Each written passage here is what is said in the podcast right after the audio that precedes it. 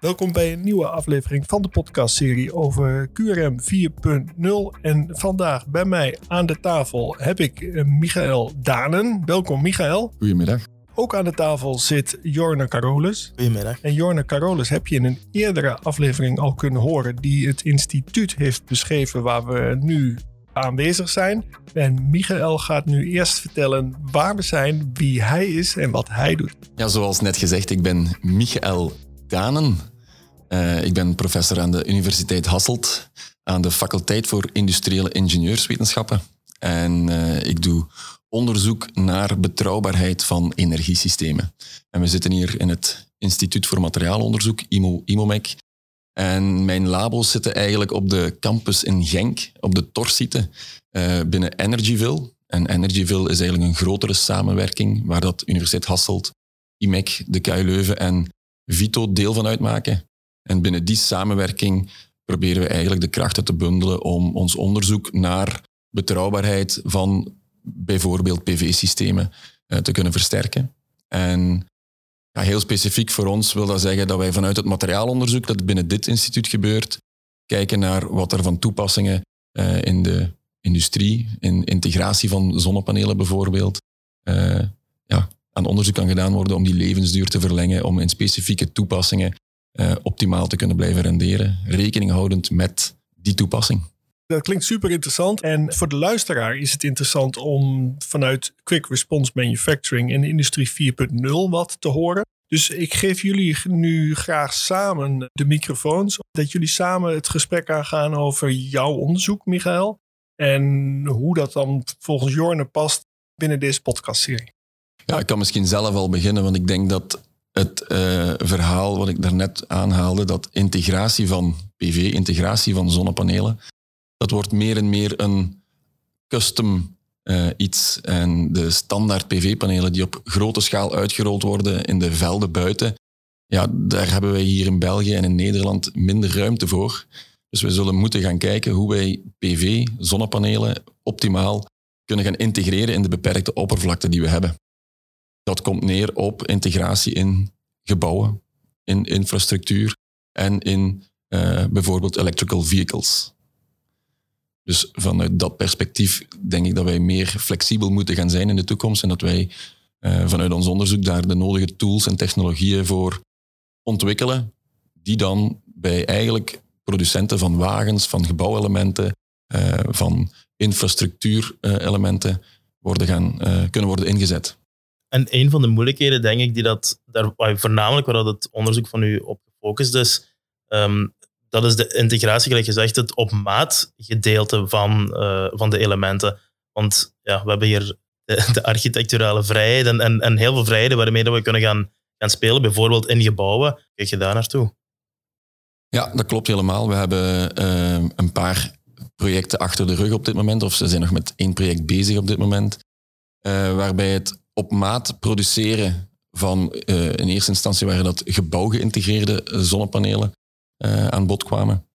En het op maat maken wil zeggen dat ja, afhankelijk van het soort technologie, of dat nu kristallijn siliciumcellen zijn, of dat dat dunne film zonnecellen zijn, kunnen we gaan snijden met halffabrikaten bijvoorbeeld, of kunnen we halffabrikaten iets meer aangepast gaan produceren, zodat ze makkelijker te integreren zijn. Maar dat gaat natuurlijk gepaard met een aantal uh, randvoorwaarden, want die halffabrikaten komen dan terecht in een gebouw waar ze onderhevig zijn aan uh, invloeden van weer, wind, temperatuurschommelingen en dergelijke. Ja, dan is het wel een vraag, kijk, gaan die panelen, die zonnepanelen of die gebouwelementen wel de nodige levensduur hebben?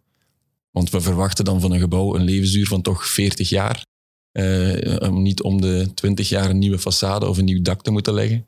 Uh, en vandaar dat wij uh, onze expertise daarop inzetten vanuit het materiaalonderzoek. En hoe zit het dan eigenlijk met de samenwerking met de bedrijven, neem ik aan, of degenen die het effectief de technologie gaan moeten implementeren? Want ik neem aan dat een heel belangrijke link is tussen het onderzoek en, en de bedrijven die echt de manufacturing gaan doen uiteindelijk. Ja, dus typisch als een bedrijf een idee heeft, en, of de wil heeft in ieder geval, om uh, zonnepanelen te integreren in een product, bijvoorbeeld een dakpan, uh, dan komt dat bedrijf met de vraag van ja, kijk, wij hebben al gezien dat er dakpannen op de markt zijn met zonnepanelen of met zonnecellen in verwerkt. ja, wij willen dat ook wel doen, wat hebben we daarvoor nodig? En wij hebben de technische know-how vanuit het materiaalonderzoek, maar ook door de samenwerking met de industrie. En omdat we de nodige tools en equipment in ons labo ter beschikking hebben, uh, kunnen wij samen met die bedrijven eerst op kleinere schaal, eerst op laboschaal uh, onderzoek gaan doen van ook op welke manier zijn we compatibel met jullie productieprocessen en op welke manier kan dat dan, als er een compatibel productieproces is, op welke manier kan dat dan ook zo, uh, kan er zo'n workflow worden opgezet, zodat dat ook aanpasbaar is qua maten, afmetingen, uh, nieuwe varianten van dat product en dergelijke. Dus wij gaan meekijken, meedenken met die producent. Uh, als voorbeeld dus die dakpan. Ja, als jullie dit formaat willen, ja, dan, is, dan is dat mogelijk met deze technologie of met die technologie. En wij doen dan ook het nodige onderzoek om te zien of die uh, producten die er uiteindelijk uit voortkomen betrouwbaar zijn. Wij hebben daarvoor klimaatkamers waar wij uh, onder damp heat, heet het dan bijvoorbeeld, hè, dus hoge temperatuur, hoge luchtvochtigheid, die uh, elementen gaan stressen. En dan kijken of zij rendementsverlies hebben of of er bepaalde falingsmechanismen gaan optreden. En dan hebben we weer de link met ons materiaalonderzoek om te zien, oké, als er iets scheelt, kunnen wij uitvissen op welke manier dat dat gebeurt, waar de oorzaak ligt en of er misschien ook een oplossing is. En naast dan eigenlijk de integratie van de, de, de zonnecel-elementen in de bouwelementen of, of in, in de infrastructuurelementen, zijn jullie ook bezig met sensoriek om in productieprocessen bijvoorbeeld te gaan kijken uh, ja, hoe, hoe, dat net zo'n of een, een, element gemaakt wordt, maar ook om te gaan monitoren in, uh, in de field wat dat, uh, wat dat de module allemaal te zien heeft gehad. Ja. Kunt je daar misschien iets meer over vertellen? Ja, dat komt eigenlijk vanuit ons onderzoek wat onze doctoraatstudenten voeren. Ja, zij hebben input nodig voor hun modellen. Dus zij hebben uh, bijvoorbeeld uh, als opdracht gekregen van kijk, zoek eens uit, kan je voorspellen of een bepaalde soldeerverbinding in een module of die uh, de levensduur haalt die we voor, voorop stellen. maar om dat te doen moet hij eigenlijk al heel goed weten inderdaad ja, welke temperaturen ziet hij, welke externe mechanische belastingen komen daarop. En wat wij nu net wouden weten is, ja, hoe vertaalt zich dat effectief tot een stress binnen in die module? En wij hebben dus inderdaad binnen uh, de samenwerking U-Hasselt en IMEC uh, binnen Energyville een uh, sensortechnologie ontwikkeld die integreerbaar is in zonnepanelen, in de laminaten die wij daarvoor maken. En dat is dus een soort glasvezeltechnologie die zowel temperatuur heel nauwkeurig kan bepalen binnen in die module en ook de mechanische stress binnen in die module.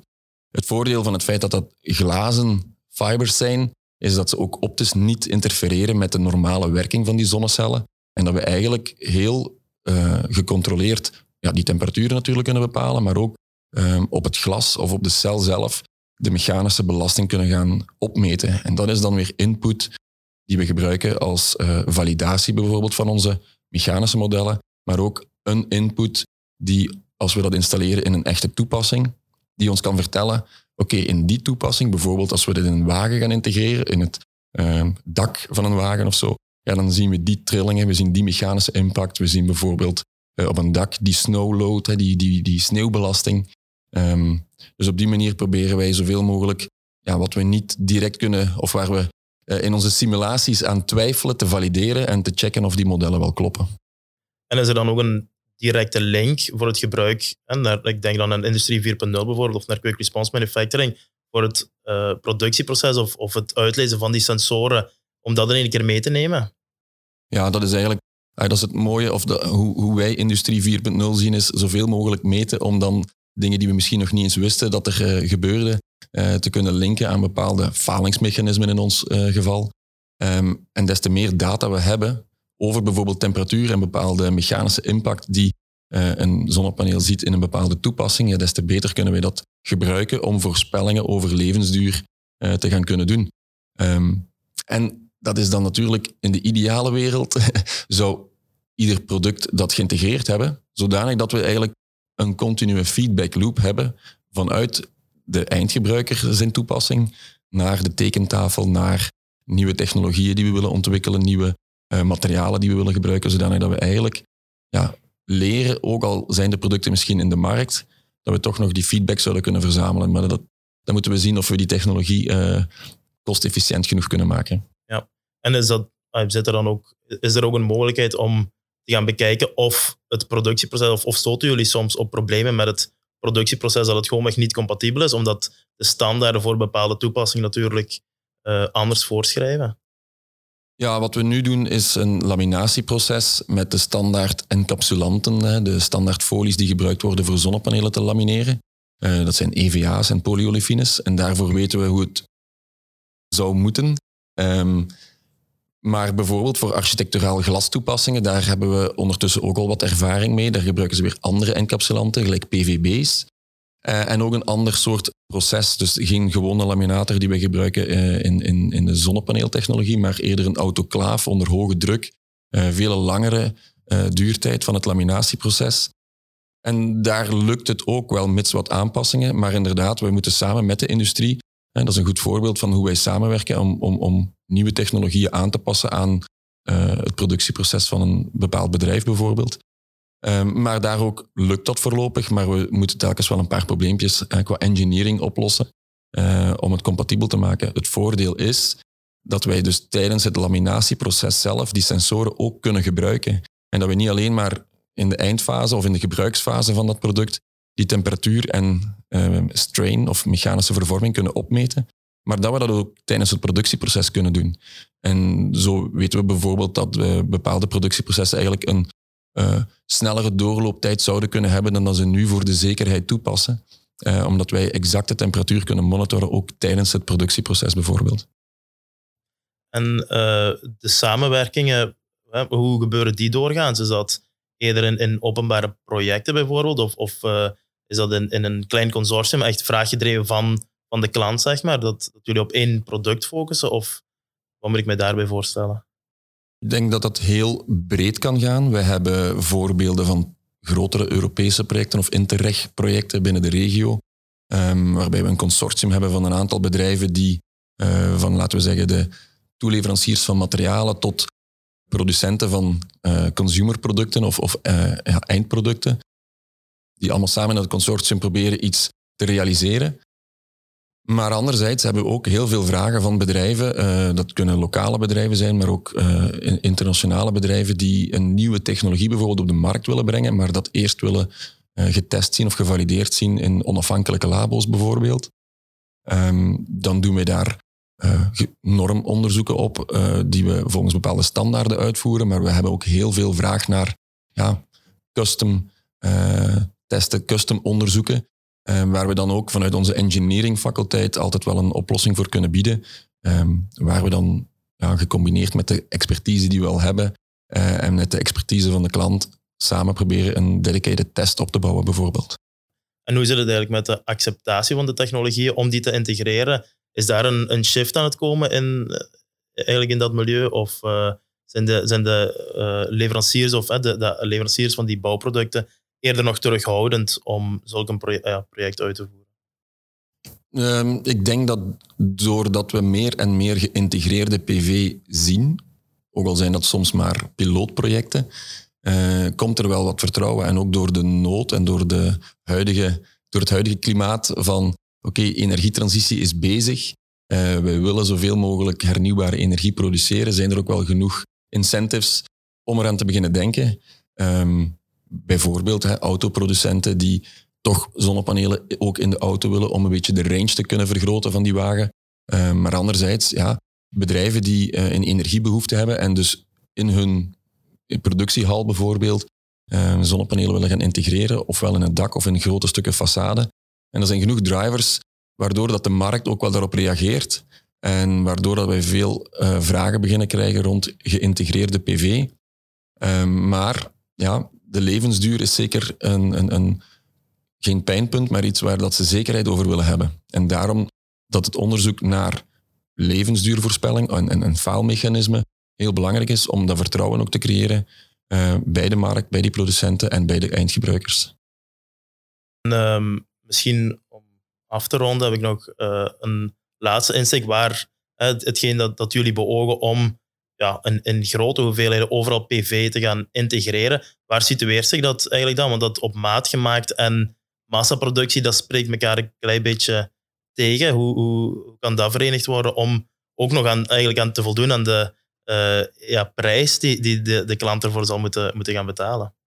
Er zijn twee elementen die daar van belang zijn. Ten eerste denk ik dat we kunnen beginnen met de industriële schaal eindproducten, dat wil zeggen grote hallen, grote façades of grote infrastructuurwerken zoals noise barriers, geluidswanden, ehm, waarbij dat we eigenlijk al een redelijk grote serieproductie kunnen doen die misschien wel voor dat project uh, custom zijn ontworpen, maar waarbij dat er dedicated mallen binnen een uh, goedkope prijs kunnen, of, of kostefficiënt kunnen worden geproduceerd. Dat kan zich natuurlijk dan ook vertalen naar producten die uh, in andere projecten opnieuw kunnen herbruikt worden. Um, anderzijds denk ik dat we door de ervaring van het eerst misschien op iets grotere schaal en steeds meer custom, geleidelijk aan ook naar, bij wijze van spreken, particuliere woningen met ja, bij wijze van spreken, per uh, façade een, een, een aparte design van uh, gebouwelement kunnen gaan. Um, dat is technisch mogelijk, maar het is natuurlijk, kost het niet te veel, hè, want we moeten het kunnen aanpassen, we moeten misschien aparte mallen maken en zo verder. Anderzijds is het integreren van PV ook een kostreductie, want de kost van een PV-installatie die vrij staat in een open veld, ja, meer dan de helft van die kost, of laten we zeggen, de PV-module zelf, is minder dan de helft van de kost van zo'n installatie. Als ik dan ook nog eens met geïntegreerde PV die installatie zelf en het plaatsen voor een groot stuk kan delen tussen verschillende functies, niet alleen maar energieproductie, maar ook bijvoorbeeld uh, dakbedekking of uh, een, een, een façadebedekking of een geluidswand, ja, dan is er een functie die we sowieso moeten gaan uh, vervullen. En we kunnen een tweede functie, namelijk hernieuwbare energieproductie, daaraan toevoegen. En waar we een deel van die kost gaan kunnen splitsen. En daarmee denk ik dat het zeker interessant is in de toekomst. Ook in ruimtes uh, of in uh, regio's waar dat er weinig open ruimte is.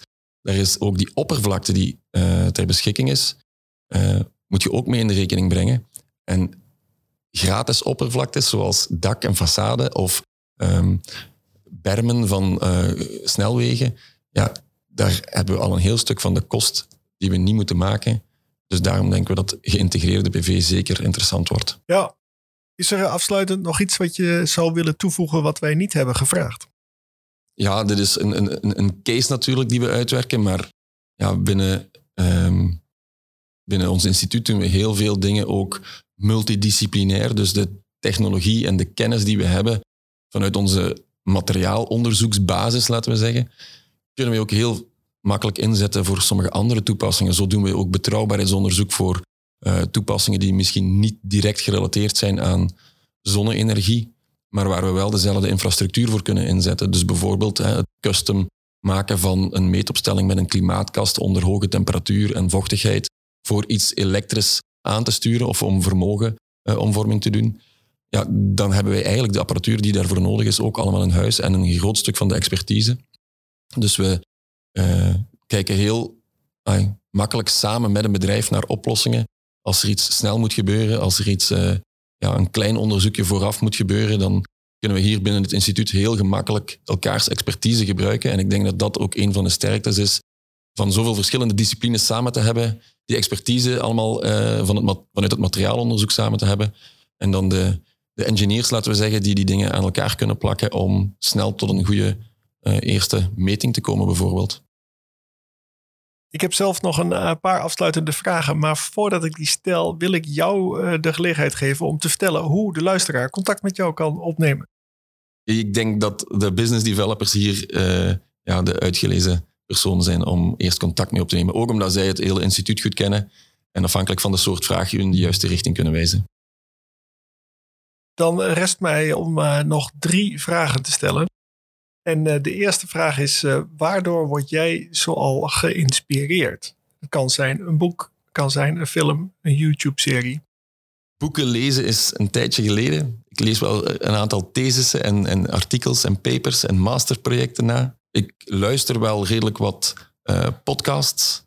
en ik kijk ook af en toe op YouTube naar educatieve YouTube-kanalen. En daar haal ik wel redelijk wat inspiratie uit. Ook omdat ik als professor een functie heb om les te geven en te doseren aan de universiteit. Ja, vertel, vertel die YouTube-kanalen. Ik ben dus die, die, die, die YouTube-kanalen die zijn eigenlijk al jaren bezig met onderwijs. En dan bedoel ik wel specifiek over fysica en technologie en engineering. Om dat eigenlijk gratis aan te bieden op een heel toegankelijke manier met heel duidelijke uh, visuele voorstellingen en dergelijke.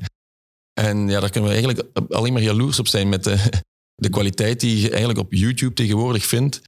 En ja, soms moet ik ook dan zeggen van ja, dit doen zij beter dan ik. En dan kan ik best in les uh, zeggen van, tegen de studenten, kijk, dat filmpje, dat legt het eigenlijk heel goed uit. Uh, dus dat is wel heel inspirerend om te zien dat eigenlijk door de effort van heel de wereld, laten we zeggen, die toering heeft tot YouTube, um, om daar als lesgever, als docent gebruik van te maken. Of als er iets ontbreekt, zelf eigenlijk uw aanbod te creëren via zo'n kanaal. Heb je zelf al aanbod gecreëerd? Ja, tijdens corona hebben we heel veel online zitten streamen. Die zijn voor onze studenten beschikbaar, maar die zijn nog niet van de kwaliteit dat ik het zomaar op het, uh, op het internet zou willen zetten voorlopig. De, de goede uh, oplettende luisteraar heeft nog geen uh, YouTube-kanaal gehoord wat jij genoemd hebt, waarvan je zegt, god, daar word ik door geïnspireerd. Ja, Steve Mold is een heel bekende fysica YouTuber. Een Brit die bepaalde fysische principes visueel met kleine experimenten en ook met wat engineering uh, heel mooi in beeld brengt. Uh, en soms heel moeilijke problemen, zelfs moeilijke problemen voor de wetenschappers, uh, toch um, interactief probeert op te lossen. hij daagt dan ook professoren wereldwijd uit om ja, een bepaald probleem beter uit te leggen of te verklaren. Dus dat is een hele interessante. Mark Robber, een ingenieur die aan raketten eerst sleutelde, heeft nadien heel, heel mooie filmpjes gemaakt die uh, kinderen aanzetten tot ja, meedenken over alles wat STEM is. dus Science, Technology, Engineering en Mathematics. Um, Veritasium is er één. Er zijn er eigenlijk zoveel. Afhankelijk van uw interessegebied. Uh, puur engineering, mechanics, uh, wiskunde. Ja, ik heb een hele lijst. In het voorgesprek hebben wij uh, benoemd een stukje YouTube, maar we hebben het ook gehad over uh, welke podcastseries luister jij. En uh, ik wil graag dat je met de luisteraar deelt welke podcastseries jij zoal luistert. Nerdland en, en, en Alex Agnew, Welcome to the AA, zijn twee volgens mij heel kwalitatieve podcasts. Nu, daarnaast, zeker als het gaat over wat ontspanning, heb ik wat internationale podcasts, ook weer rond education en, en, en wetenschap. Er is puur als entertainment No Such Thing as a Fish. Uh, ik geloof afkomstig van de BBC. En dat is eigenlijk een humoristisch programma waarbij dat een aantal ja, journalisten, denk ik dat het zijn, uh, weetjes, dat kan wetenschap zijn, maar geschiedkunde, van alles, uh, gebruiken en aanhalen. Een soort van competitie om de vreemdste weetjes te kunnen vertellen die week. Um, maar je leert er dus enorm veel van bij, van ja, geschiedkunde tot wetenschap. Uh, dus dat vind ik een hele mooie om mee te pakken. Uh, dan zijn er een heel aantal heel kwalitatieve podcasts van Radiolab uh, vanuit de Verenigde Staten, maar die gaan ook heel breed. Die kiezen een topic eruit waar ze veel dieper op ingaan. Science Versus is een hele interessante. Science versus een bepaald topic telkens, waarbij ze een, ja, misschien een conspiracy theory of een hoax eruit halen of iets wat in de wereld de ronde doet en ze gaan even nakijken voor jullie of dat wel klopt. En ze halen daar dan wetenschappers en publicaties bij. En ze werken dat eigenlijk heel toegankelijk uit. Dus ook weer een beetje dezelfde insteek. Alles wat te maken heeft met educatie, onderwijs, de mensen dingen bijbrengen, vind ik heel uh, inspirerend. En in dit geval ook in, in podcasts. Heel goed. En mijn afsluitende vraag is uh, altijd: naar wie zou jij graag eens willen luisteren in deze podcastserie over Quick Response Manufacturing en Industrie 4.0? Ja, veel van de problemen, of laten we zeggen eerder hordes die er zijn rond uh, geïntegreerde PV op infrastructuur bijvoorbeeld toe te passen, liggen in de wetgeving. En dan wil ik wel eens uh, een, een, een, minister een podcast horen uh, wat antwoorden geven op vragen van oké, okay, hoe gaan we eigenlijk maximaal inzetten op die vrije ruimtes, bijvoorbeeld langs autostrades en dergelijke in te zetten ja. voor hernieuwbare energieproductie mijn, mijn ervaring is dat de minister op hoofdlijnen weet hoe het zit, maar dat je eigenlijk met de ambtenaren moet praten. Bijvoorbeeld, ja, de mensen die het effectieve werk achter de schermen uitvoeren. Oké, dus jouw advies is: ga eens op zoek naar een ambtenaar die zich uh, bezighoudt met infrastructurele werken. En ga daar eens praten over mogelijkheden om, nou ja, in bermen of in het asfalt zelf, die PV's. Zijn er nou PV-cellen of PV? Ja, in het Nederlands zijn het zonnepanelen. En ik, moet mij, ik betrap mij erop dat ik heel vaak PV zeg. Het is fotovoltaics. En dat is ook weer geen Nederlands woord. dus ik noem zonnecellen of zonnepanelen. Top. Je gaf mij een advies met wie ik moest gaan praten. Ik heb nog een advies aan jou. Ja, mijn advies is dat streamen op YouTube of podcast. Mijn advies voor jou, doen. Want zoals ik het ervaar, je legt het rustig uit. Ik kan jou goed uh, daarin volgen. dus je zet de, de denkstapjes zet je niet uh, te groot. Nou, dus voor een leek als ik op het gebied van PV-cellen is dat handig. En jouw studenten weten in het begin daar ook weinig van. Volgens mij ben je daar heel geschikt voor. Dank u wel. Maar voor nu moet ik jou bedanken dat je dit gesprek met mij en Jorne wil voeren. Dank je wel. Dank je wel. Tot de volgende. Jorne, jij ook bedankt natuurlijk. Ja, graag gedaan. En daarmee zijn we aan het einde gekomen van deze aflevering van de podcastserie over QRM 4.0. En ik wil de luisteraar bedanken dat je al die tijd bij ons bent gebleven. Voor nu vergeet niet om je te abonneren, want binnenkort staat er weer een nieuwe aflevering voor je klaar. Graag tot dan.